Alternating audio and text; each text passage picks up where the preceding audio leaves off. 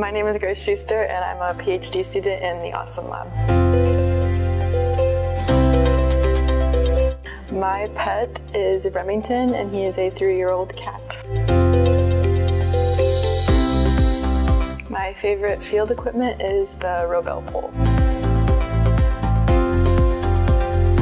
My favorite thing to do in Lincoln is to go and shop at the wild bird habitat.